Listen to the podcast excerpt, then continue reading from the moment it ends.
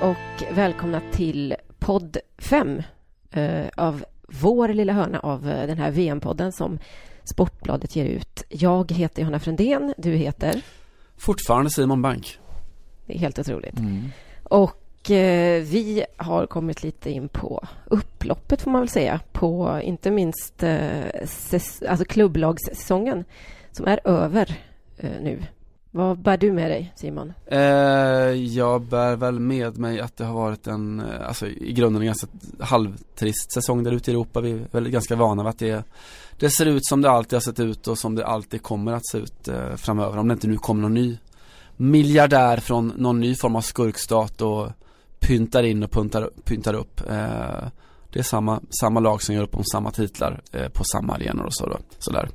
Samma eh. procedur som förra året helt enkelt. Men du var ju faktiskt på eh, Champions League-finalen här för mm. leden. Ja, det, var det var mycket festligt. Det var som en liten sån här eh, amuse-bouche inför eh, VM också. Man är borta i, i öst, i en liten förrätt kallar vi det då en liten förrätt. Som inte är helt, eh, vad ska man säga, som inte är helt självgående på På det kulinariska kul kulinariska Precis vad fan, gör, vad, vad fan gör ni här om det inte är det? eh, jo, eh, känslan för hur det kanske kommer kunna vara i, i Ryssland i sommar också med eh, svårt logistiskt att ta sig dit var på gränsen till omöjligt. Jag pratade med en, en kille som eh, hade behövt, han tog sig från Liverpool till Kiev via Frankfurt, Köpenhamn, tåg till Malmö, Malmö flyg till Stockholm och sen till Kiev. Eh, för att komma fram och där fanns det inga hotellrum utan alla, alla rum som fanns kostade sådär en 20-30 000 per natt ungefär. Så det var en... Eh, det är, det är en bra liksom odyssé ändå i den, i den liksom norra hemisfären på något sätt. Jag kan känna att alla de där, det finns ju en, en ganska bra linje mellan samtliga de där eh, orterna du räknar upp. Ja, det är så man borde resa. Jag tänker på det EU-projektet med, man skickar ut ungdomar på, eh, på interrailkort genom Europa och sådär. Det borde vara den man kört alla matcher egentligen. Du, ja. för, för, att kunna komma till en vettig Champions League-match så måste du Vill du verkligen leva i Europa. Ja, exakt. Hur, hur mycket förtjänar du att gå på den här matchen? Precis. Är du beredd att ta 48 timmar på skrangliga järnvägar och minusgrader och så vidare. Ja, exakt. Är du beredd att stå i Hallsberg eh, tre timmar, annars är du inte värdig. Så det var väl, eh, och sen så fick man ju i alla fall 20 minuters match, lite så kändes det innan eh, Salah gick i däck. Och så var det ganska mycket över. Ja, vi fick väl lite fina mål på slutet och sådär. Gareth Bale från Tottenham gjorde det han brukar göra och sådär. Så, nej men det var, det var en fin kväll. Själv då, hur har, hur har den senaste tidens fotbollsupplevelse varit för din del? Alltså den senaste upplevelsen var väl eh, måndagens franska landskamp mot eh, Irland mm. på Stade de France här utanför eh, Alltså det var ju gyttjebrottning. Det var en, en, en, ganska... Det var väldigt eh, liksom irländskt kompatibelt eh, väder som någon sa. De hade nog förlorat mm. med 10-0 om de inte hade fått det här... Att, du vet att himlen mm. verkligen öppnade sig. Men på slutet så var det ju... Ja, det var humor och det var skadeläge och det var liksom eh, verkligen... De simmade fram på slutet. Bollen gick inte två centimeter efter liksom. Från att den hade landat, helt enkelt. Så att, eh, men första halvlek var väl eh, fin att se på. Frankrike ställde väl ut ett halvt B-lag, men ah, de, är ju, de är ju för fina. Liksom. Mm. Det här tror jag kommer kunna gå ganska så bra om de eh, bara liksom har, eh, får rätt flyt in i turneringen. Just det. Skulle ens liksom Erik Niva, Simon Bank eller Johanna Frändén kunna koppla Irlands insats till folkomröstningen på något sätt? Eller låter det sig göras? Jag, jag ställde förstås eh, frågan till min bänkgranne. Han hade inte någon eh, klocka. Så säga till Ola Toivonen. precis. Till Shane Long. Men där tog det stopp. Um, nej, det var inte helt uh, lätt att se. Det, det, enda han hade som förslag var väl att det här är ett, ett lag i en generationsskiftning uh, och att man satsar mycket framåt och att det möjligtvis kunde ge en liten uh, ytterst svag parallell till um, eh, Irlands numera ganska eh, något sån här progressiva hållning i frågor kring kvinnor och kroppar och sexualitet och så vidare. Irland var faktiskt eh, ett land som där alltså samkönade äktenskap eh, laglig, eller vet det, laglig gjordes. Blev lagliga, så Tack. eh, före eh, abort, vilket ju är ja, ja, väldigt, väldigt eh, sällsynt på den europeiska kontinenten i alla fall. Ja, det är en, en speciell ordning faktiskt. Mm. Mm. Men berätta lite om CL-finalen då. Vi, har ju, vi konstaterar ju att eh, Salah och Ramos snodde ganska mycket uppmärksamhet där. Och det känns som att hela världen hatade Ramos i ett dygn tills folk började rycka ut till hans försvar. Och nu har man landat i någon form av Ja, det kanske inte var så snyggt men det var inte meningen. Nej, och det... Vad, vad hur såg du ut på plats? Ja, nej jag landade ju, den landade man efter en sekund tyckte jag. Alltså det, man får en väldigt speciell form av fotbollsförståelse för att tro att hans bestämda avsikt är att rycka en, en arm ur led eller bryta ett, ett nyckelben eller så. Eh, så pass, eh, ja för det första så pass rent fysiologiskt skicklig är väl ingen ingen back. Eh, och sen för det andra så det, det, funkar inte riktigt på det sättet. Alltså om man nu inte är eh, någon Andoni Goicoechea eh, som, som vill ta livet av, av Diego Maradona eller sådär. Så är det väldigt, väldigt sällan som spelare sådär aktivt går ut för att skada någon. Det, det funkar inte riktigt på det sättet och jag tycker att den här situationen är så uppenbart att det Han vill dra ner honom, ja. Vill han göra det på ett otillåtet sätt? Ja. Vill han hålla i armen? Lite fult och cyniskt? Absolut. Ligger det Nej, men allt, det är ju allt det folk har älskat Ramos för eh, mm. fram till nu. Alla som älskar honom gillar ju den här eh, delen. Det här kom ju någonstans med paketet. Även om det var väldigt olyckligt och ett av VMs största namn som helt plötsligt är, är i fara då. Det är fruktansvärt. Alltså Egyptens första VM på 28 år och han som han som bär alla förhoppningar. Jag vet att, att han fick, sägs det, Mohamed Salah, alltså en miljon röster i presidentvalet nere i Egypten. Eh, Just det. Där han inte ställde upp, inom parentes. Han blev tvåa va? han, blev, han blev tvåa. Jävla osis. Mm. Uh, och att han blev skadad en, en såklart en djup, djup tragedi om man skulle missa, missa VM. Men som, som på fulhetsskalan så tillhör inte det här liksom bland det, de 500 värsta sakerna Sergio Ramos har gjort. Eh, Nej. Så. Hjälper det upp lite att Sergio Ramos är ganska bildskön själv? Det ser ju alltid kanske, det kanske inte ser riktigt så fult ut som om någon av mittbackarna i, från Irland mot Frankrike hade gjort eh, samma sak. Eller låt säga Pepe, eh, som, som tidigare, som såg mer så här kompatibel ut med, med den, den sortens roll. Det är säkert så. Eh, och nej men han, han är ju, har ju liksom varit en det finns en, en tredelad ryggrad i det där, hela den här epokens Real Madrid med Luka Modric som, som Dynamo-dirigent med Cristiano Ronaldo och allt det han har bidragit med. Och den tredje rollen är ju den nödvändiga cynismen och hårdheten i, i Sergio Ramos. Och han har gjort supermycket supergrisiga, dumma saker. Men som sagt här eh, mest lite otur för Salas del att, att det gick så pass illa, att utfallet blev så illa. Eh. Gud vad snyggt med tredelad ryggrad. Jag själv som har skolios, som det heter, på två mm. ställen på min eh, ryggrad, ska börja kalla, kanske ska börja kalla dem Ramos, Modric och Ronaldo helt enkelt. Var det Ronaldo vi sa? Ja, det tycker jag. Det kommer, låta lite, det kommer kännas lite bättre när jag står på gymmet och snedbelastar. Jag tycker det. Jag tycker den är snygg. Mm.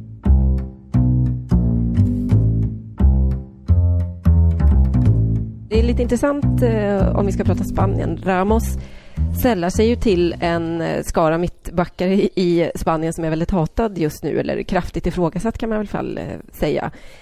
Även om Gerard Piqué, som är ju hans eviga partner på mittbackslåset i, i Spanien, har opinionen mot sig av lite andra skäl, lite mer politiska skäl. Och efter ganska mycket uttalanden kring eller Barcelonas, men kring Kataloniens självständighetsrörelse som väl få har missat. Piqué har ju varit lite av en fanbärare där utan att han faktiskt någon gång har sagt att han var för självständighet. Han, mm, mm. han gick och röstade och gjorde en poäng av det och sa att eh, det här tycker jag är viktigt. Men han har inte uttalat något stöd egentligen åt något håll. Folk har antagit att han är eh, självständighetsivrare helt enkelt och independentista.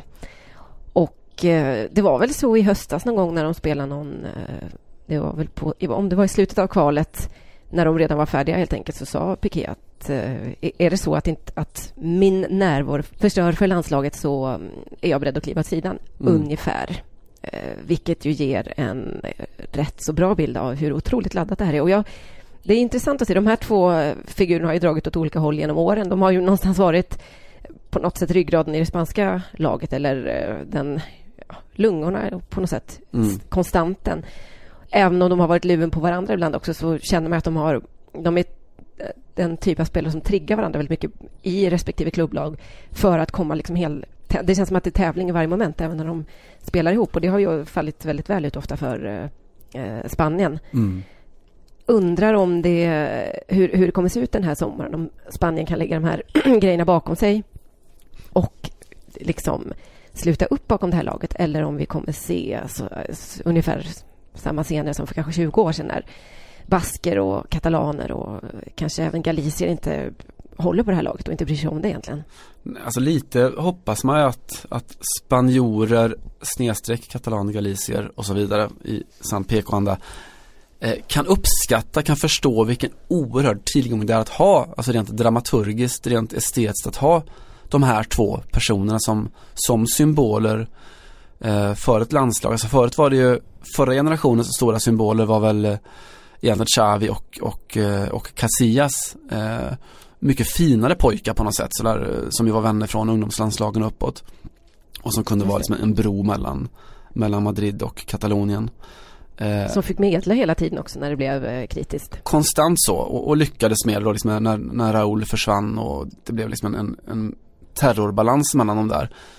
Det här är någonting helt annat och de är också så de är så oerhört olika på, på egentligen alla sätt. Alltså Piqué med hans, jag vet inte, alltså många känner säkert till det men han, han är ju eh, infödd Tillsammans i... med Shakira. Just det, en duktig tjej. Uh, han, men han är infödd i nomenklaturan i, i Katalonien, liksom hans, hans farfar som var vicepresident i, i Barcelona, uh, kompis med Cruyff och sådär. Och, uh, som heter Bernabeu i efternamn. Just det. Och, Frågade honom faktiskt om det en gång, om det var lite genant. Ja. Men han sa att han kunde hålla isär sakerna faktiskt. Är det morfar kanske det? Kan det vara så? Ja, morfar är det nog snarare än farfar. Nej, ja, exakt. Okay. Nej, men det är ju fantastiskt. Hans, hans mamma eh, Montserrat kanske?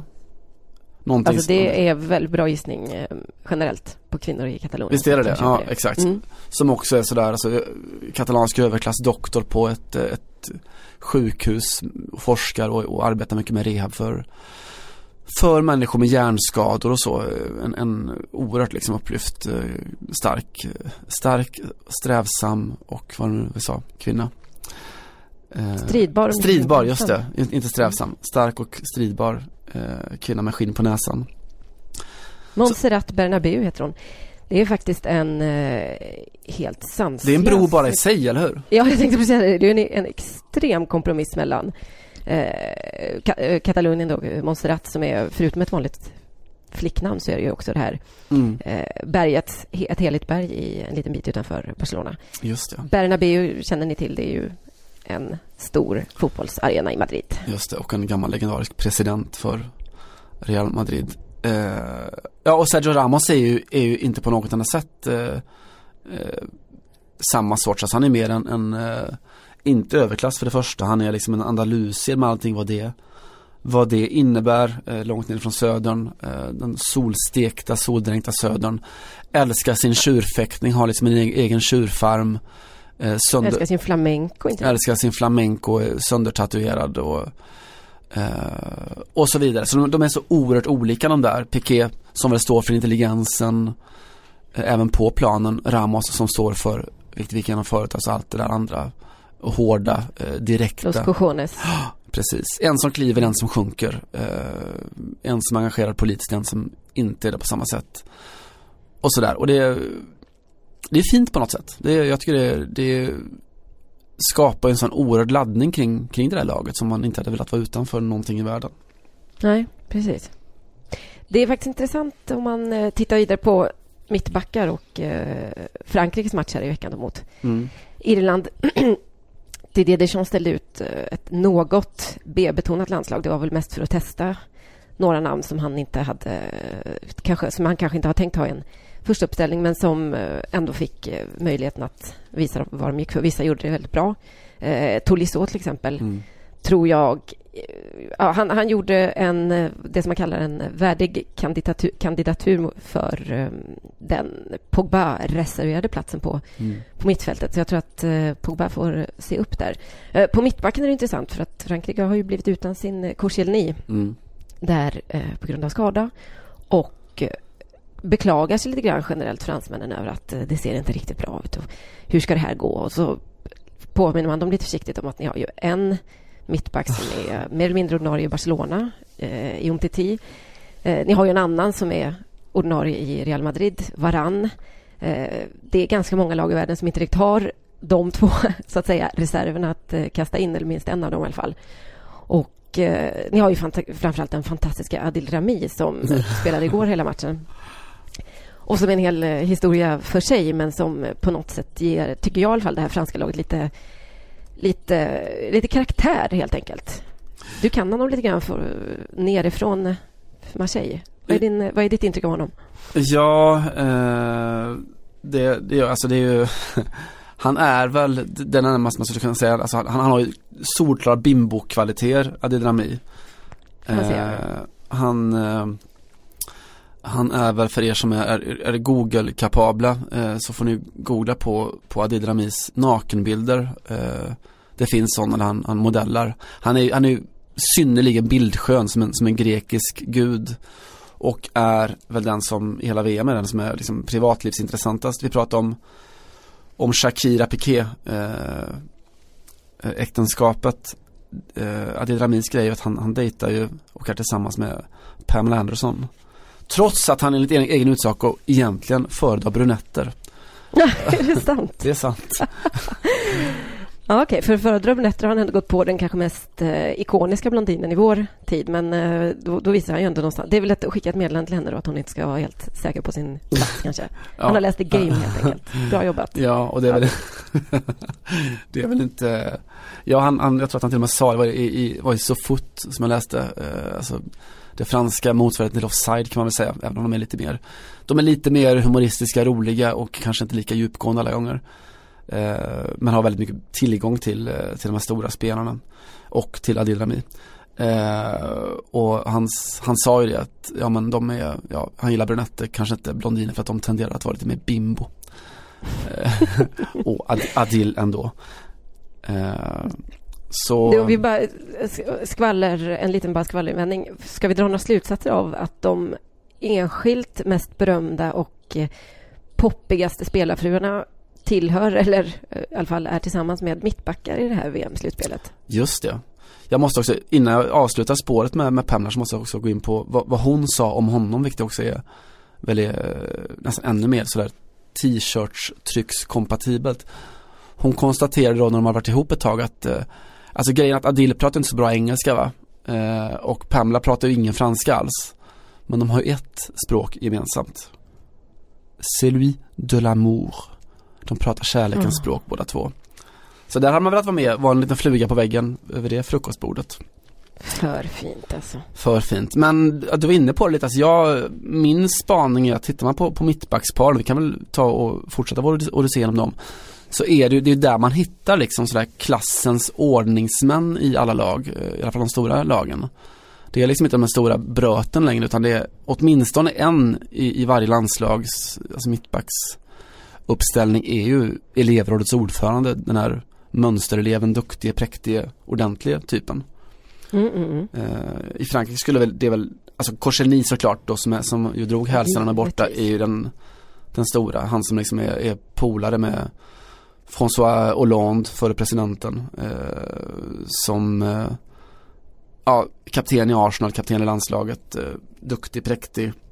Han skrev här i veckan något, ett brev, ett öppet brev såklart till sina kvarvarande då lagkamrater i landslaget inför VM och, och trycker på alla de där sakerna som en duktig kille trycker på. Att se till nu att vara ett, ett lag och en grupp, inte bara på planen utan utanför också. Kom ihåg att alla är viktiga i gruppen. Se till att känna glädje och njut och, av stämningen och ja, alla de här grejerna. Eh. Det är många brev i Frankrike som är öppna. Jag funderar just nu på vad procenten kan vara där, men jag tror att det kan vara det, den kultur där man skriver flest öppna brev helt enkelt. Alltså borde man inte skriva med stängda brev bara sådär? Här är ett stängt brev till landslaget, punkt. Du, jag kan berätta om en som skrev ett stängt eh, brev till eh, Didier Deschamps. Det var Adrien Rabiot. Det öppnades upp så att säga lite grann här förra veckan. Han, eh, PSGs eh, mittfältstalang, får vi fortfarande kalla honom, mm. meddelade ju att eh, till sin förbundskapten att han var inte intresserad av en reservplats i landslaget och tackade för sig. Och eh, ja, brevet, detta stängda brev fick så att säga fötter och eh, han är egentligen, precis just nu i alla fall, den liksom nyinkarnerade bilden på något sätt av den bortskämde franska fotbollsspelaren. Vi, det har ju funnits många mm. genom åren och det har ju oftast, eh, det här epitetet har ju kletats oftast mycket mer på de här lite bråkiga killarna, kanske med invandrarbakgrund. Vi har varit inne på det tidigare, att det varit mycket eh, den typen av liksom etniska förtecken i debatten, inte minst. Men här klev verkligen den mest välartade eh, självlockiga liksom. Han ser ut som den femte musketören på något sätt. D'Artagnan-look. Ja, ja, precis. Han ser faktiskt ut, för er som är intresserade, det, det som vi i Sverige kallar brats, eller gjorde i alla fall för en tiotal år sedan, då var det mycket bakåtslick och det var det här rosa skjortor och mycket sånt där. Eh, motsvarigheten till en överklasskille i Paris ser exakt ut som eh, Adrien Rabiot. Man har lite halvlångt hår med fall och en uppsyn som är liksom väldigt aristokratisk. Eh, Paris säger de om honom. Ser ut som han kommer från 16 arrondissemanget i Paris som är ett av de mest eh, välbärgade i eh, kvarteren i hela Europa egentligen. Och har mamma Men, som agent, inte... eller hur? Vad sa du? Han har sin mamma som agent. Många hänvisar mycket av problemen. Det var i samband med när han förhandlade med PSG att han, min, min pojk ska ha mycket mer speltid och så vidare. Att, Just det. Eh, ja, eh, ja, han har sin mamma som agent, som mm. partner tror jag i livet. Som närmaste rådgivare, som mamma, som mm. pappa. Ja. Tandläkare. Nej, hon får ta mycket skit. Det var faktiskt en, eh, det finns en kvinnlig fotbollsagent i ehm, Frankrike som heter Jennifer Mendelevich som är dryga 30 bara, mm. som jag kände lite grann, eh, som har tagit över sin pappas eh, verksamhet. De hade bland annat istället Jeremy Menes.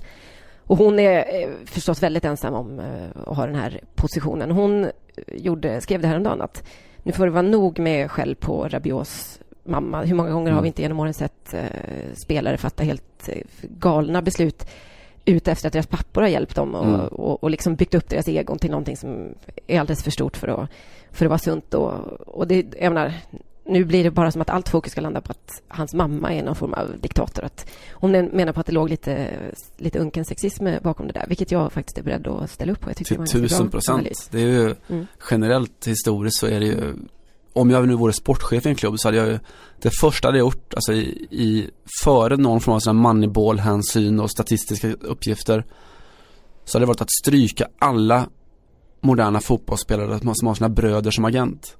Mm. Eh, en bra början. Verkligen, då hade liksom Real Madrid besparat sig hela Anelka-fiaskot eh, och så vidare och så vidare och så vidare. Det finns många som helst exempel på det där. Var det ett öppet brev som, som skrevs där på mors dag eller med försvar för Veronica Nej, det var en öppen tweet faktiskt, mm. som, som ju ofta är fallet med på Twitter. Just det. Eh, som, eh, som fladdrade förbi, men jag tyckte den var, hon hade en poäng där ändå. Det roliga tycker jag med eh, Adil Rami, du har ju helt rätt i att det alltid finns en elevrådsordförande. Han är ju inte den killen liksom. Han är ju däremot något helt annat. Jag vill ju påstå att han är egentligen den enda riktiga skitspelaren i den franska truppen. Eh, och att han har varit det i ganska många år. På något sätt så, så liksom hänger han, eller han klamrar sig fast. Alltså, man får inte glömma att EM 2012, alltså mm. nu snackar vi, snackar vi sex år sedan, när Frankrike ställde upp sitt kanske sämsta mittbackspar genom historien. Det var Adil Rami och Philippe Mexes. Jesus. Det var liksom det var ganska många överviktskilon om man ser till en normal fotbollskropp i alla fall. Det var ganska långsamma ben och det var ganska mycket mm, träben generellt över den mm. Eh, duon. Eh, året därpå så var de iväg på någon eh, Sydamerikaturné. Rami gjorde otroligt slät figur och var väl egentligen... Det kändes som att han skulle vara borta för, från landslaget för resten av sin karriär. Sen så kom han liksom in som 32 spelare som reserv, tror jag, i eh, VM 2014. Mm. Och... Eh, eller var det EM till och med, här, här förleden? Eh, så var det. Och fick eh, helt plötsligt spela lite återigen då på, en, på ett bananskal känns det som, som väldigt ofta är hans fall. Hans grej. Och, ja, det är hans grej mm. lite grann. Och jag vet inte, känslan är att han som sagt han biter sig fast. Han har blivit någon form av installation nästan i det här landslaget. Och tycker jag bär upp den, den liksom den statusen ganska så väl. Han har också slutat med allt vad som heter liksom prestige. Och mm. Varför ringde han inte mig direkt? Och jag vill inte vara någon reserv. Det, han är lite antitesen till eh, Rabiot på något sätt. Lite mer så här, ja, ja. Rabiot som har allt. Ja, precis. Ja, det är en ganska bra skattning av, eh, av verkligheten på något sätt. Och, eh, på, av, av, hans egna kvaliteter. Han förstår att det är bara att tacka och ta emot på något sätt. Det är lite fint också att Frankrike, du sa att han är, vad sa du, enda egentligen skräpspelaren, var det så? Ja, enda skitspelaren. Ja, de har ju en som de nästan sorterar in där också, vilket är gravt orättvist med tanke på att han är liksom snart en av deras tre största målskyttar i landslaget genom tiderna.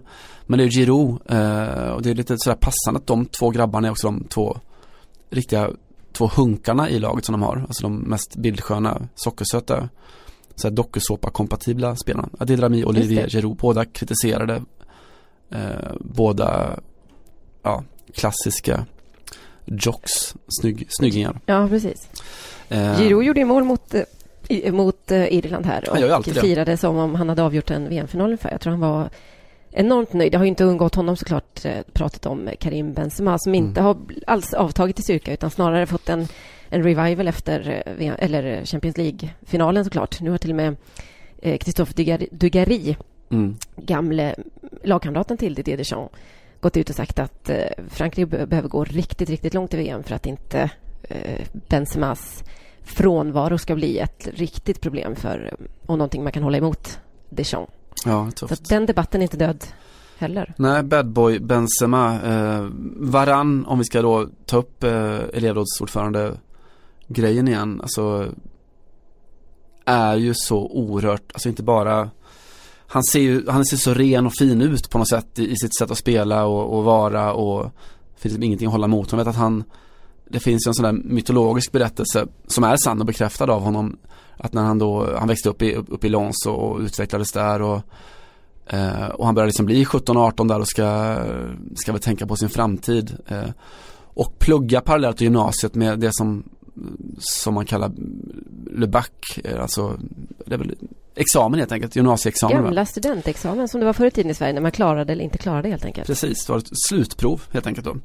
Mm, eh, en examensperiod och det är väldigt, väldigt tufft. Det är inte alls så att man går ut med några IG, men det gick ändå utan, eh, eller vad det heter nu för tiden, utan man, man klarar det och då har man egentligen tillgång att söka till alla universitetsutbildningar. Det är som, ett, det är som en, en ribba som man måste ta sig över för då ligger, Just det. Och då ligger liksom resten öppet. Mm, och Ivaran hade ju många saker öppnat i livet och han, han kämpar liksom som, som ordinarie mittback i Lens med att de skulle hänga kvar i Ligue 1 men på morgnarna gick han upp tidigt och pluggade för att, för att lösa sin, sin back. Och mitt i allt det här liksom, han, han sitter där och pluggar och, sliter och kämpar så, så ringer telefonen och eh, eh, och det är Zinedine Zidane som ringer från, från Real Madrid för att stämma av läget och säga att du, vi vill jättegärna att du kommer till Madrid och börjar spela med, med det här laget. Eh, och Varann kopplar liksom inte riktigt först vem det är så han känner igen rösten men förstår inte vem, vad, vem, vem är du, vad sa du? Jo, jag heter Zinedine Zidane heter jag och sådär. Eh, och då, då, han blir chockad eh, och, och gör liksom det där, vad gör man när man blir chockad i den situationen? Du har eh, ditt lands största fotbollsspelare och ikon någonsin på andra sidan luren som erbjuder dig ett, ett liv i Real Madrid. Han gör vad varje... Presenterar han sig någonsin med för och efter? Alltså himla svårt att tänka att han ringer och säger, ja, Ja, det kanske är så. Eller Z bara eller någonting. det, det är jag kanske. snabb, snabb parentes. Per Zetterberg som jag arbetade länge, alltså han, han var ju ikon i Anderlecht och arbetade kvar sen som någon form av scout, konsult i klubben och hade länge då en, kvar sin mailadress kopplad till, till Anderlecht, klubben Anderlecht. Vet du vad, hur mailadressen löd? Z. Z1 RSCA då, alltså bara ett Z helt enkelt. Eh, miniparentes. Eh, mm. Jo. Eh, Har ju en svensk mejladress, z1 svenskafotboll.se. Eller den kanske ligger nere nu då, men den hade kunnat finnas där. Z1 all, världen, all världens spel och eh, krämarbolag. Vi kanske ska fråga Robert Laul om eh, det finns en adress till Svenska fotbollförbundet för Zlatan. Just det, så att Lång. säga. Mm. Ni som fattar, ni fattar. Ni som fattar, ni fattar. Jo, vad var jag? Just det, Varann, han sitter där, ja. han förstår att att han har Sisu på, på linjen och han gör det varje normalt funtad människa skulle göra situationen. Han säger Jag måste plugga, du får ringa upp och så lägger han på.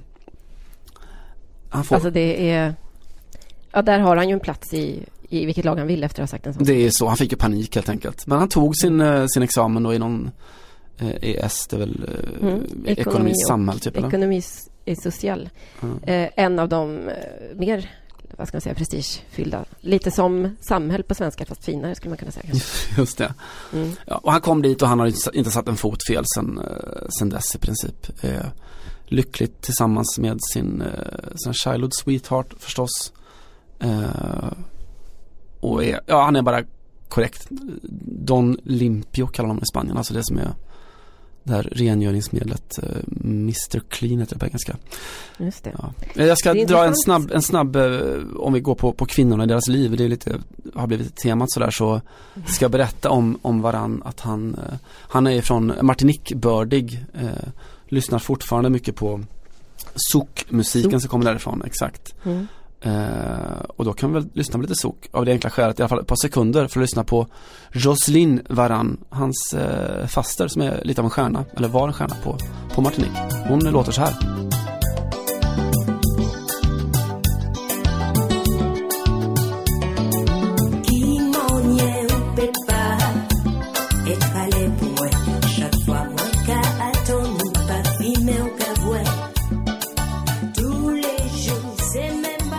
Så där låter hon.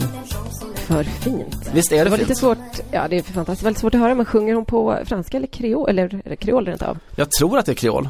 Det eh, lät eh, så, det jag hörde. Mm, det är väl... Via din uppspelning. Exakt så. Uh... Jag kan säga, jag som har en, en uh, inte Martinique, men Guadeloupe-bördig man i mitt liv har ju försökt mig på det där med zouk. Det är ju en ganska sensuell dans och eh, fått omdömet att eh, nej, du ska inte svänga så där med höfterna som amerikanska tjejer gör. Hela poängen är att de ska, de ska vara still och resten av kroppen ska liksom röra sig. Aha, i hela kroppen ryster han men ändan den står stilla. Det var eh. ganska exakt det som hände. Det var, var det Ekelöf eller? Vem är det du citerar? Jag, jag, jag, tror att det eventuellt kan vara Martin Ljung va? Gammal man gör så gott han kan, dansar fan så illa. men ja, Ekelöf, varför inte? Ja, där var jag. Mm. Zouk. Ja. Hör du, eh, jag måste bara återgå lite snabbt här till eh, Rami på tal om bananskalet och vilken enorm tur man kan ha när man eh, med hans eh, något, ska vi säga, ändå eh, limiterade, alltså begränsade kvaliteter får, får chans på chans på chans. 2016 eh, då så kom han in till slut i, i eh, truppen. Han var 32, säger de på listan. Men det var... Deschamps ville helt enkelt ha en högerfotad eh, mittback. Han hade bara övriga vänsterfötter. Och eh, skulle spela i, liksom i vänster i mittbacksparet. Och han ville inte hamna i den situationen att han bara skulle ha vänsterfötter. Så att någonstans så kommer alltså Adil Rami in på att han har eh, att han är högfotad som 90 procent av befolkningen är. Alltså det absolut vanligaste du kan vara. Det blir här hans eh, utslagningskvalitet, vilket ju i sig är en, en alldeles fantastisk eh, historia. Det, det är som att man skulle nästan be honom eh, spela på Lotto för en, lite så är min känsla när jag går igenom hans, hans karriär och alla, oh, alla liksom fantastiska små anledningar att han håller sig kvar hela tiden. För att han är högerfot? Han är en högerfot. Ja, det är briljant. Det är också intressant om man bara backar bandet eh, kanske 20 år att mittbackar överhuvudtaget är höger eller vänsterfotade.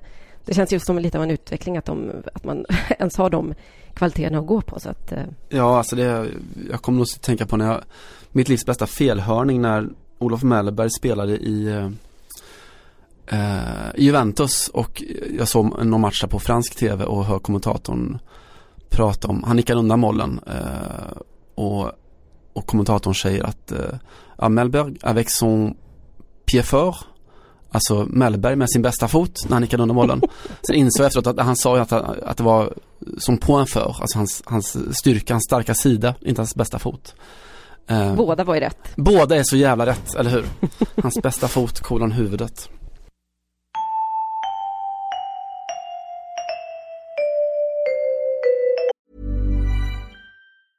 When you're ready to pop the question, the last thing you want to do is second guess the ring.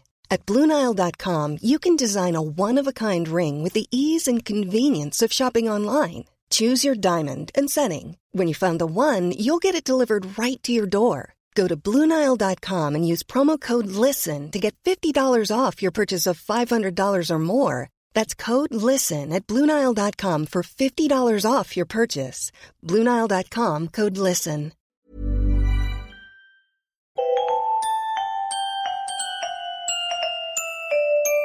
Du pratade lite om Anderlecht eh, tidigare. Mm. Eh, jag tänkte faktiskt ta oss vidare till Afrika. Mm. Där vi har redan varit inne på eh, Senegal i vårt allra första avsnitt var det väl. Kan vara så. Eh, de har också ett mittbackspar som eh, det hålls, ställs eh, höga förhoppningar till. Eh, Kalidou Koulibaly Mm. såklart känner de flesta till ifrån eh, Napoli och mannen som höll på att ge dem scudetton i år. Sen fuckade de upp det i alla fall, men det var... Eh, han såg till att leva in i det sista. Eh, tillsammans med eh, Karen Bodji, Anderlechts mittback som har varit eh, knäskadad väldigt länge. Så eh, är det här lite grann liksom eh, den lagdel man pratar mycket om i, i Senegal. Och eh, Bodji har, eh, är på väg tillbaka, har kommit tillbaka men var, upplevde han själv nära att inte kanske bli uttagen i truppen och och eh, har själv sagt att han i ett senare skede ska prata om hela den här processen som har varit under skadan och så, men han vill inte göra det innan VM. Men där han bland annat säger att det har eh, i medier och eh, andra liksom, påtryckningskampanjer så har bland annat skickats runt och cirkulerat falska magnetröntgenbilder på hans knä i någon form av då politisk kampanj för att han inte ska bli uttagen till VM.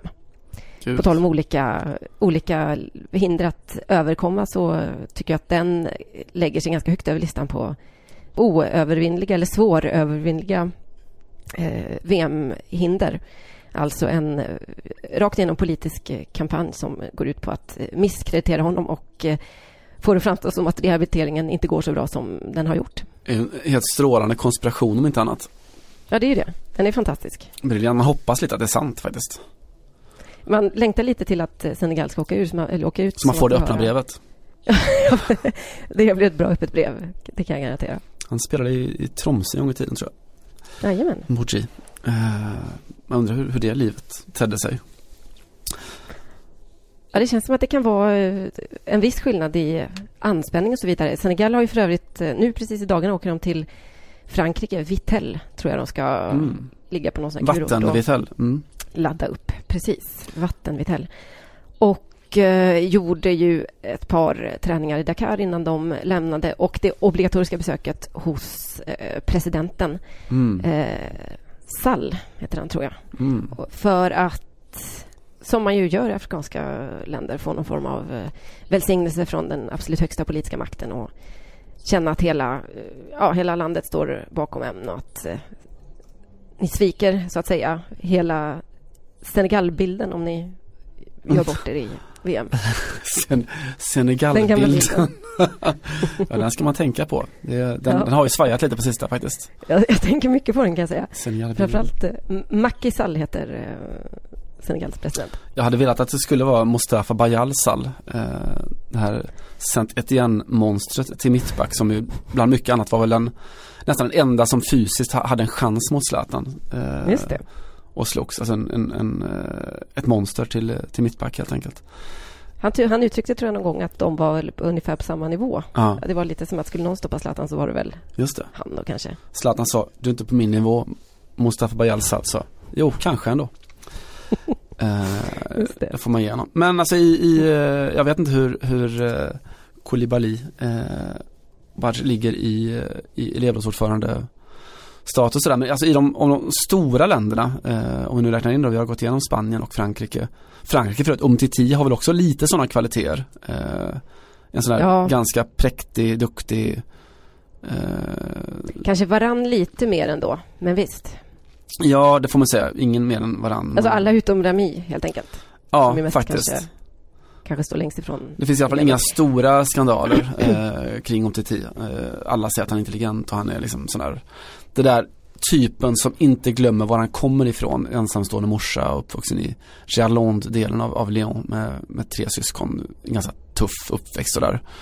Ja, just det. Eh, men präktig. Jag tror att jag vet förresten vem som är... Senegal är ju kanske ett litet avsteg här. Jag tror Mm. att deras leverordsordförande faktiskt är Sadio Mané. Ah, Eh, enligt eh, Karam Bodji så ringde Mané konstant och hade kontakt med honom under skadeperioden och erbjöd sig bland annat att stå för eh, sjukhuskostnaderna helt enkelt. åh, det är fint Vilket ändå. ju låter ja, eh, otroligt rörande och att man kanske tänker sig att, att de kostnader borde falla på klubben då möjligtvis. Och det gjorde de väl antagligen också. Men att ändå ha den instinkten.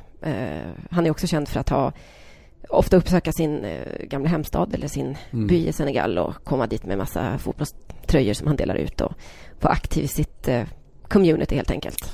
Ja, det där gillar man ju. Det gillar man ju.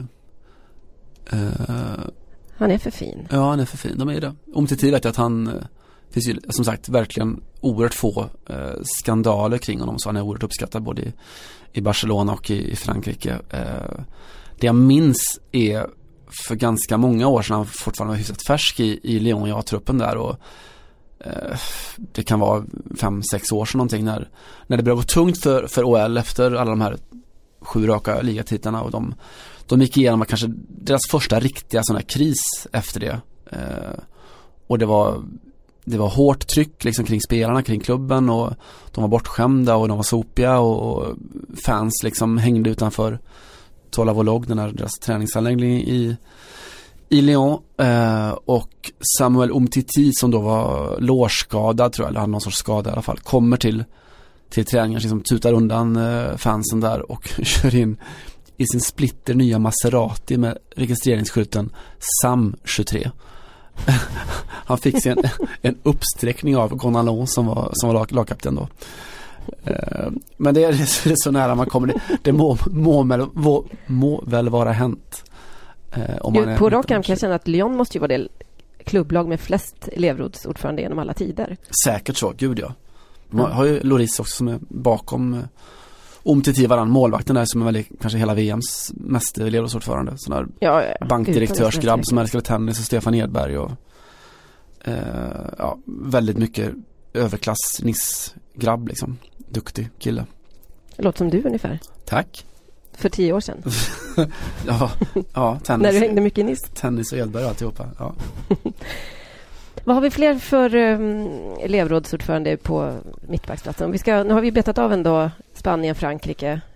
Eh, och Senegal lite. Vi ska till Tyskland. Senegal, mm. precis. Kanske inte tillhör favoriterna, men de är ändå värda all upp, vår uppmärksamhet. Vi åker till Tyskland, eh, tycker jag. De eh, ses ju som ja, de har väl två. också. Kan man väl säga, eller i alla fall en och en halv. Alltså Hummels är väl en sån där eh, optimal elevrådsordförande. Gud. Det blir man om man heter Mats kan jag känna någonstans. Tack Det kommer lite Mats. mer igen.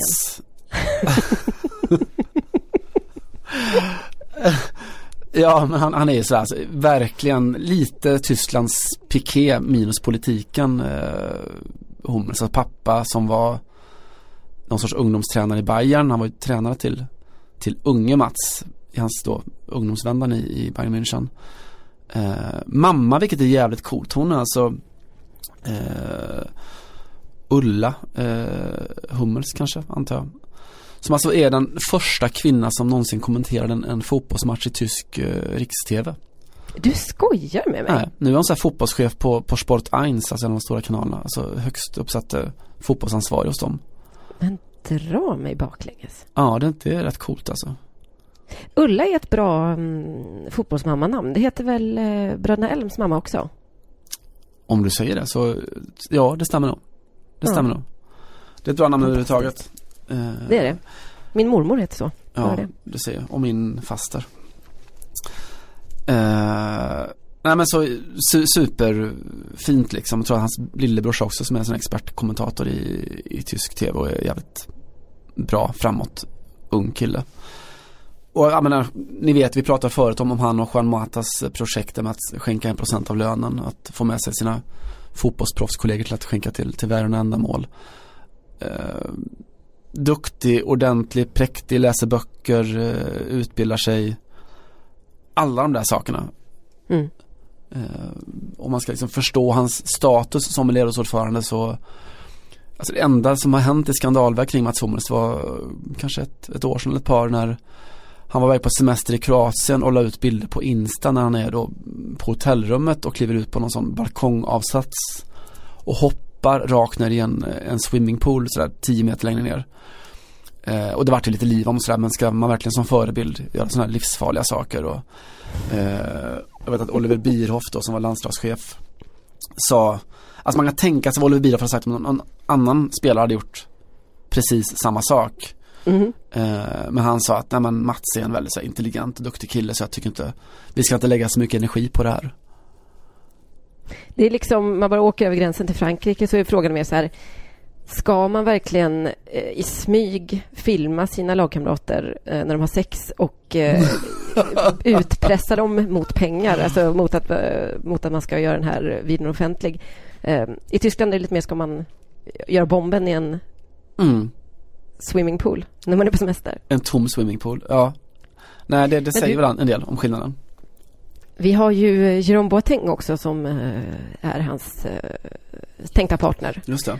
om han är skadefri. Vill du hävda att han också är en ordningsman?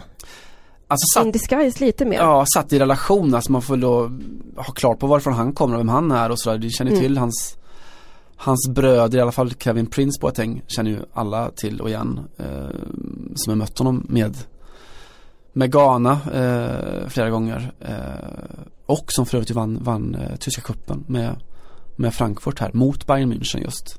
Just. Det var ju fantastiskt, eh, fantastisk historia bara det. Då Mm. spelade ty, tyvärr inte Jerome, han var är ju, eller var skadad. Eh, Ja, precis. och George Boatengs storebror också då, store halvbror. Som eh, väl var den riktiga eh, ruttna ägget i den korgen. Fantastisk fotbollstalang men som hamnade i fängelse och ägnar sig åt rapmusik istället nu tror jag. Eh, det är ju en av tre tänkbara karriärvägar oftast, eh, känns det som. Ja det blir ju så. Eh, Mm. Och jag vet att att eh, alltså ni minns ju U21-EM i Sverige, då spelade ju Hummels och Jerome Boateng tillsammans redan då liksom och blev mästare på, på svensk mark. Och före det EMet så var ju, alltså Kevin Prince de är alltså halvbröder men har vuxit upp i ganska olika delar av Berlin. Eh, Jerome i Wilmersdorf som är lite, lite mer, snäppet mer borgerligt. Men ändå liksom nära kontakt och sådär. Eh, Men Jerome var liksom alltid den som var lite mer, lite mer präktig. Men före det EMet så, så var egentligen båda med i U21-truppen. Båda var verkligen inline för att spela i Sverige, EM i Sverige. Men Kevin Prince Boateng eh, straffade väl ut sig själv lite grann. Eh, för att han hade varit, han hade varit ute och efter, efter sängdags under någon landslagssamling och sådär och blev mer eller mindre portad liksom och fick, fick skit av, eh, av Mattias Sammer som då var utvecklingsansvarig på tyska förbundet. Och jag vet att Kevin Prince i någon intervju där då sa, vilket är så, är så fint i så här brödraskapsgrejen. Han kritiserade Sammer för att säga att, ja vad fan, det är så givet när du pratar så är det en av oss är ett svart får och den andra gör alltid allting rätt. Eh, om man inte någonsin har hört det där i, i en syskonskara så, så vet jag inte. Det är väl precis så som alla oftast småbröder känner liksom. Den där präktiga jäveln som gör allting rätt jämt och så är det jag som får all skit. Fy fan. Ja, Så orättvist livet kan vara. så orättvist kan livet vara. En, eh, lite av en eh, halvrevansch stod ju ändå Kevin Prince för, eller revansch, men ett, eh, en markering får man nästan kalla det. 2014 var det väl? Mm. När, nej, det var då de möttes i VM, ja. Mm. 2016 var detta då. När han förlade sitt bröllop under typ slutspelet. Alltså någonstans med eh, en viss historisk kunskap kan man räkna ut att då kanske inte en tysk landslagsspelare kommer loss. Det är inte så att de åker hem och blir dyng på midsommar direkt. Nej, exakt. Han blev inte att bli liksom eh, kanon på midsommar mitt i um, slutspelet. Men uh, hoppsan, jag tänkte inte på det och så vidare. Det var en eh, fin markering. Tycker eh, bara för att du eh, nämner att de är uppvuxna på olika sidor av Berlin och att brorsan rappar ska jag kasta in en liten passus i en... jag är inte så bevandrad i, i tysk rap och hiphop. Men det här är den finaste låten jag vet som handlar om Berlin faktiskt. Mm. Oh.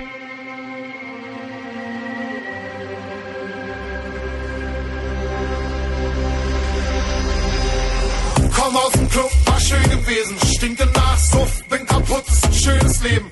Steig über Schnapsleichen, die auf meinem Weg verwesen. Ich seh die Ratten sich satt fressen im Schatten der Dönerläden. Stapf durch die Kotze am Kotti. Junks sind benebelt, Atzen rotzen in die Gegend, benehmen sich daneben.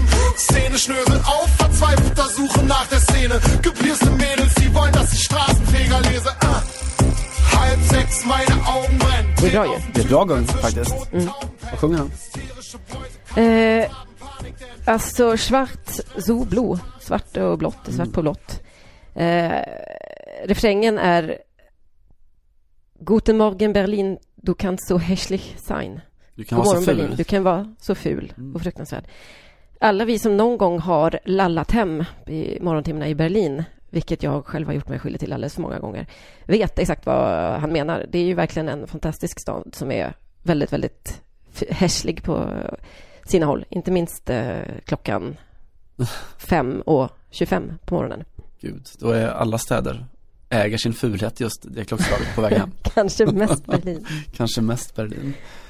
Eh, ja, fint ändå. Det finns ju också, Mm. om man är, är intresserad av, av gatukonsten så finns det ju en sån här sponsrad tyvärr tror jag, men, men en eh, stor muralmålning. Eh, Moral. Mural. Både och faktiskt. En moralistisk muralmålning eh, i deras gamla hoods där alla tre bröderna Boateng målade stort och så står det liksom någonting om att de är byggda av betong eller något sånt där tror jag. Se där. Värt att se, den är man, nästan svår att missa om man, om man eh, går hem genom Berlin för 05.25. Du uppmärksammade, på tal om 0525, så uppmärksammade du mig i eh, veckan på eh, en tysk rubrik där de frågade, ställde sig frågande till Jürgen Klopps schlabberlook. Just det. Varför han var så, varför han inte kunde dra på sig en kostym när han liksom ändå skulle coacha ett, ett lag i Champions League-finalen. Älskar. Schlabberlook känns, vad sa du? Älskar schlabberlook som rubrikord. Alltså, det, aldrig hört en bättre beskrivning på något tyskt faktiskt. Till saken hör jag att eh, Klopp fångades på eh, video klockan, det var nog ännu senare. sex på morgonen 05.25. kanske. Ja, det var något åt det hållet. När han eh, firade, det låter ju konstigt, men han eh, sjöng och dansade glatt med eh, ett gäng Liverpool-supportrar var det väl. Eh, på ett sätt som gjorde att man absolut aldrig mer i hans aktiva karriär kan ha, hålla någonting emot honom i princip. Nej, han är ju fin i det faktiskt. Han, han är ju på, på riktigt. Han har det där genuina draget som så många andra försöker härma oss om, men det, det finns ju bara hos honom. Det är bara han som har en riktig schlabberlook. Ja, Eh, Zidane hade inte ens sett eh, schlabber ut om han hade dragit på sig en träningsoverall, vågar jag påstå. det fanns ju någonting i det där att när du väl har en, en eh, relativt sett ung tysk tränare i en Champions League-final, att då möter han en fransman i Hugo Boss-kostym. Eh, det är hårt. Och det var också fint, före matchen, på, på presskonferensen dagen före matchen fick eh, Fick Zidane en fråga där han bad, han, han ombads att, att jämföra sig, eh, skillnader och, och sådär, likheter med, mellan honom och, och Jürgen Klopp, eh, och liksom vem, vem som var bäst och sådär. Och Cissou tittar lite sådär eh, och ler. Cissou-leendet är där som är så svårt att veta om han är väldigt, väldigt dum eller väldigt, väldigt smart. Just det, Mon- Mona Lisa-leendet. Exakt så. Eh, och säger, menar du som spelare? Eh, för jag, då tror jag att han var duktig men jag var nog lite bättre. och, och han säger det till och med utan att låta arrogant och, och mycket gulligt ögonblick faktiskt.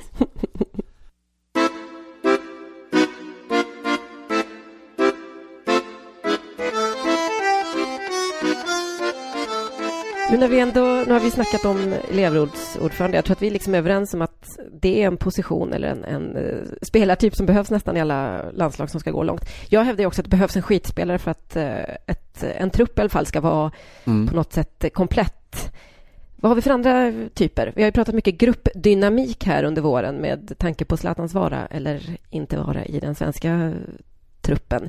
Och eh, man kan väl konstatera att Karim Benzema till exempel är ju utesluten ur Frankrikes landslag på grund av, alltså Didier Deschamps hänvisar ju egentligen hela tiden till det som vi kallar gruppdynamik. Mm.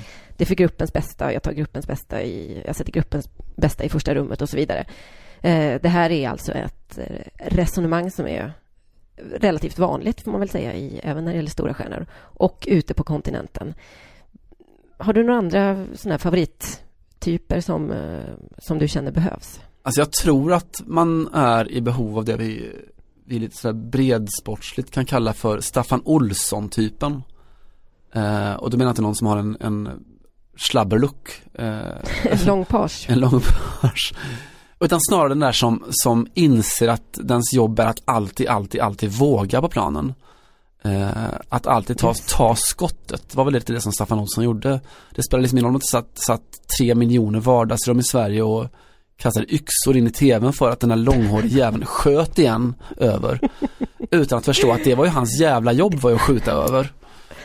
Guilty as charged, känner jag här. Kommer ju lite från lite av ett handbollsmäcka i Skaraborg också, där det här var, tror jag, en ganska vanlig reaktion framför tvn på 90-talet. Ja. Såklart, jag tror det. Och jag, det, jag var väl också där tills man på något sätt insåg att ja, men, han gör ju det här och får spela hela tiden för att det är hans jobb. Att eh, då skrämma ut försvaren och så vidare. Att inte, de ska inte lita på, på en hela tiden. Och den sortens karaktär, både personligt och tekniskt tror jag alla lag egentligen behöver. Någon som bara, någon som tar skottet. Mm. Uh, Den som eh, Kim Källström med lite mer Mm. kanske klass var. väldigt Eh, mycket så. Väldigt mycket så. Han eh, kunde slå bort tre stycken crossbollar i rad för att alltid, alltid ta den fjärde också. Mm. Eh, Har vi någon sån nu om vi bara ska landa lite snabbt i Sverige? Vad tycker du? Eh, Martin Olsson är väl den som är närmast, men han, är- han är ju lite, Mm. han är vänsterback, vilket gör att man, man är lite diskad från men det betyder ju ingenting då ändå. Det är en sån här, Ja, men Jimmy Durmaz, om han går in, skulle ju kunna Ja. axla den sant, rollen. sant. Han har lite det där. Han har lite mer teknik, han har ju teknik förvisso, men eh, visst kan han skjuta bort några skott utan att skämmas. Ja. Nej, och det där är viktigt liksom. Det är, ofta är det också knutet till eh, någon form av självförtroende. Eh, alltså som inte bara är medfött utan som du också måste ha som färskvara sådär. Mm. Ja, I Spanien vågar jag nästan säga rakt ut att den speltypen finns inte. Det hade inte riktigt eh, funkat i det här bygget. Då tar man nästan inte en plats. Alltså det, det i, nu är inte de riktigt lika Barcelona-baserade som de har varit Mm. många år, men där, där var ju den här typen totalt fridligt, eller totalt frånvarande egentligen. mm. Ehm, I Frankrike har vi kanske en Pogba som gör lite den eh, grejen. Han har lite den grejen. Martial som ju inte är med, med i truppen eh, hade definitivt det som sin stora, som sin point för. Mm.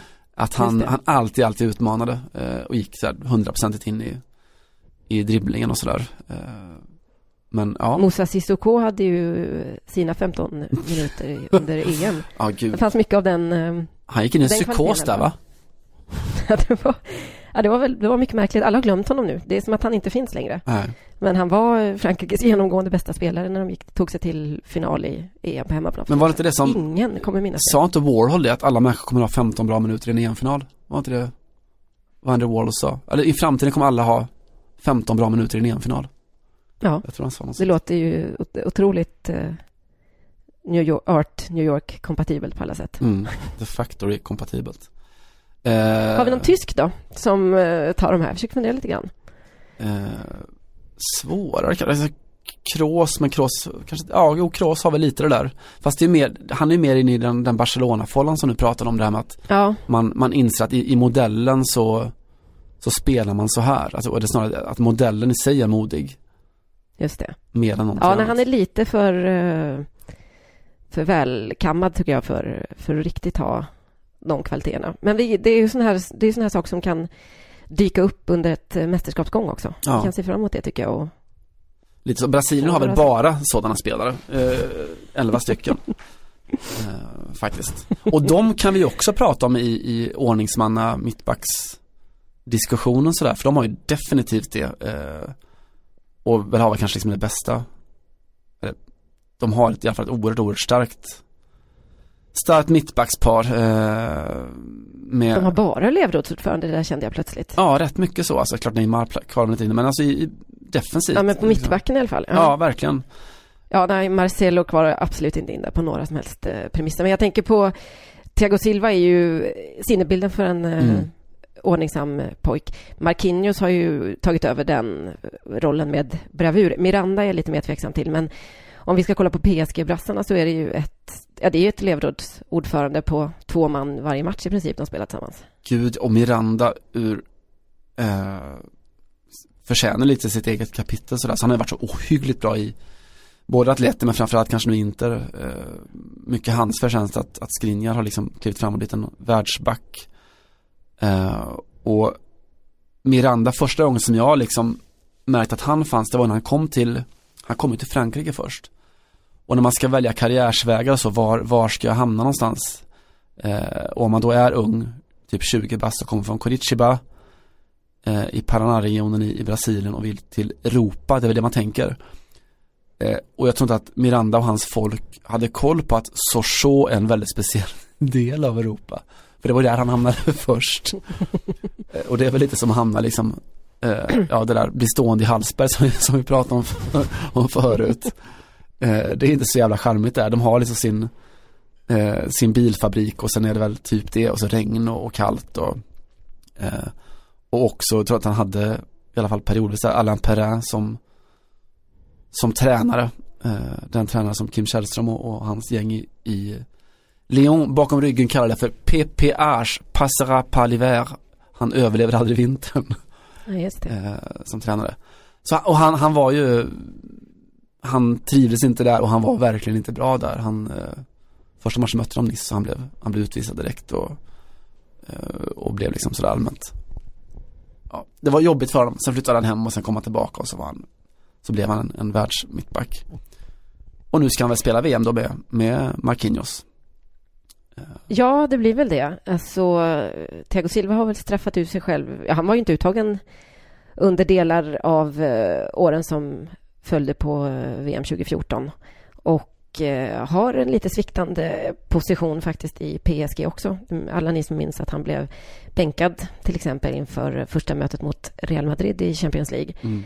Han är ju, och jag tänker att de, alltså Marquinhos är ju den nya Thiago Silva. Alltså de är ju Mm. väldigt, eh, det är klart att han har influerats och lärt sig enormt mycket av honom. Och jag menar, nu när jag tänker på det så känns det som att de skulle kunna sitta och i princip dra upp en dagordning inför, att inför en match. Alltså, alltså det, är- det är på den nivån deras liksom, elevrådsordförande eh, kvaliteter ligger. Det finns en enorm ehm, medvetenhet eller noggrannhet eller eh, kanske också respekt för fotbollen. Att, eh, att man ska, liksom, att noggrannhet är den absolut största dygden och lite det här som vi under väldigt många år har blivit, eh, eller brasiliansk fotboll har motbevisat sin egen, sitt eget rykte, nämligen att det bara är ett gäng playboys, vilket är en annan viktig personlighetstyp, det kan vi komma till sen. Ja, gud ja. Eh, så, är, så är ju en stor del av eh, deras framgångssagor bygger ju på eh, fantastiska försvarare helt enkelt. Och de släpper ju inte in några mål överhuvudtaget längre. Brasilien har ju slutat med det. De har de där två och sen har de Casemiro framför som väl Jag vet jag var om, ombedd i någon, någon form av enkät eh, i en tidning om att välja vem som liksom kommer vara VMs bästa spelare och jag, jag valde Casemiro Lite på hipsterkonto förstås eftersom man aldrig väljer defensiva spelare men herregud vad viktig han är. Det är nog ingen slump att alltså Real Madrids alla fyra, de här titlarna de tog eller tagit i, i Champions League har ju varit när han har varit med. Mm. Eh, nu var han inte med jättemycket första året men sen blev han utlånad, då vann de inte. Och sen kom han tillbaka och sen har de vunnit tre raka. Eh, så oerhört viktig eh, och så oerhört bra i den, den rollen, dammsugarrollen framför en backlinje. Just det. Just det. Fint ändå. Det är mycket prat om säkerheten inför eh, Ryssland såklart. Eh, Vi har pratat om eh, ja, vad som kan hända på planen utanför. En sak som förmodligen inte kommer hända på planen är att världens mest berömda pitch invader, alltså planstormare, Jimmy Jump kommer dit. För honom har jag faktiskt korresponderat med i stängda brev kan vi säga. Mm. Men eh, jag öppnar dem här. Vad, är, vad, vad går fel för Jimmy? Varför är han inte där? Eh, Jimmy upplever att han har inte eh, råd helt enkelt. Han har inga medel att eh, ta sig till eh, Ryssland. Jag är bankrutt, skrev han. Eh, och eh, på frågan om han ändå kunde tänka sig att prata om, om detta, om vad som hänt de senaste åren, så sa han att jag gör, eller så skrev han då att jag gör helst inte det för att jag vill komma ifrån den där bilden av ja, galenskapen och eh, vara den eh, fina killen Jaume som jag är egentligen. Han är ju mest känd för, så att säga, de andra delarna av sin personlighet. Man kan känna lite det att det inte precis, det är inte de här nya ordning, den ordningsamma Jimmy Jump som kommer sätta ett avtryck i historien. Men eh, ändå värt att eh, notera. Kan jag få fel i alla fall? Han kanske bara försöker eh, finta oss allihopa. Men eh, detta har han sagt i ett exklusivt stängt mejl som jag härmed öppnar.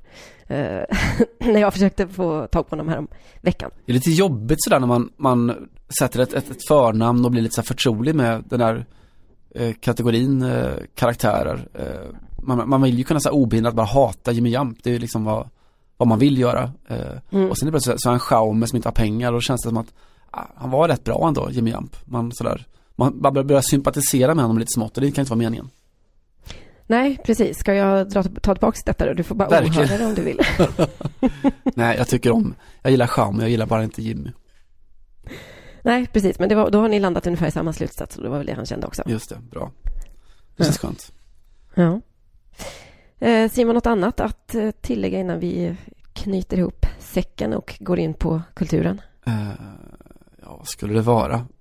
Jag har några playboys att ta ut, för det känner jag att vi behöver i Alltså vi redan, ett riktigt stabilt VM-lag. De stora lagen har ju ganska uppenbara eh, kandidater. vi har redan tagit ut Adil Rami där. Eh, Mm. Neymar har väl absolut de, de kvaliteterna också. Mm. Eh, är det de bästa? Alla i Argentina utom Messi och så vidare. Just det. nu fnissade vi åt Messi, det var verkligen inte meningen. Jag fnissade åt alla andra. Ja, rätt.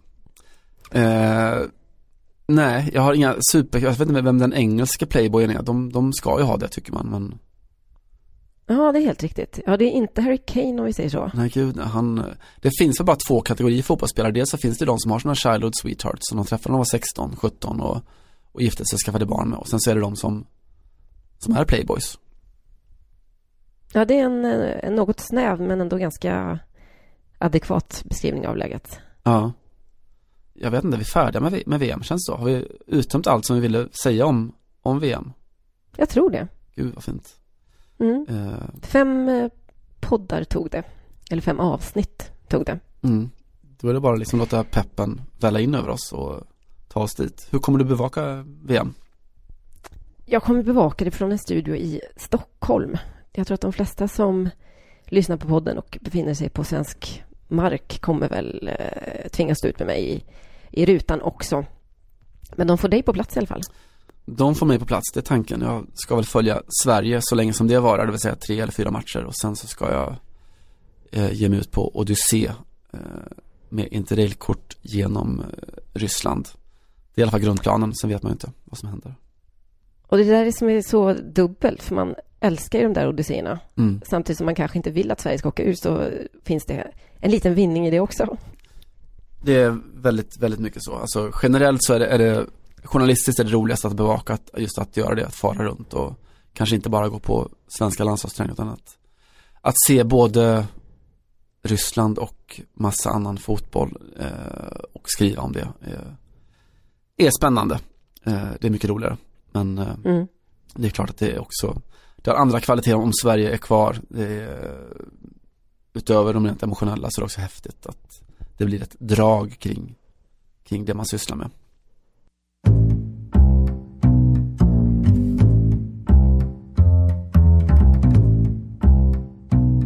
Hörru du, jag eh, ska min vana trogen ge ett kulturtips eh, från en man. Jag har hållit mig helt OPK under den här podden, fortsätter så. Ta detta in i mål. Mm.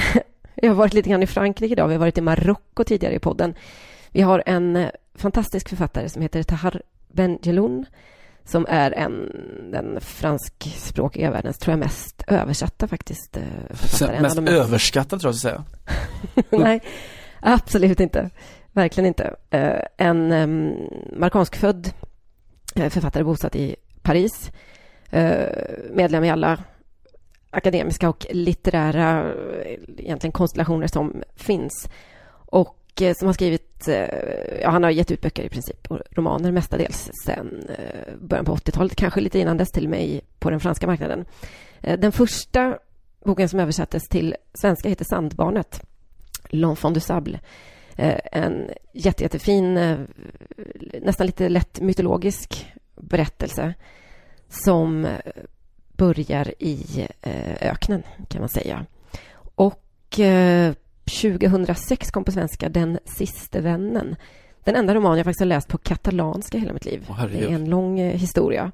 Ja, det är faktiskt en eh, otroligt eh, fin berättelse om manlig vänskap där en av huvudpersonerna spenderar, eller spenderar, nu ska du höra, tillbringar tid gör man ju, i eh, Sverige under många år. Och det är väldigt spännande att, följa hans eh, resa och integration i det svenska samhället och den liksom inledande euforin över att ha funnits, funnit eh, ett liksom demokratiskt och eh, civiliserat eldorado på något sätt i eh, världen. Och eh, hur han mer och mer inser att det är svårt att komma in i det svenska samhället. Han känner sig ensam.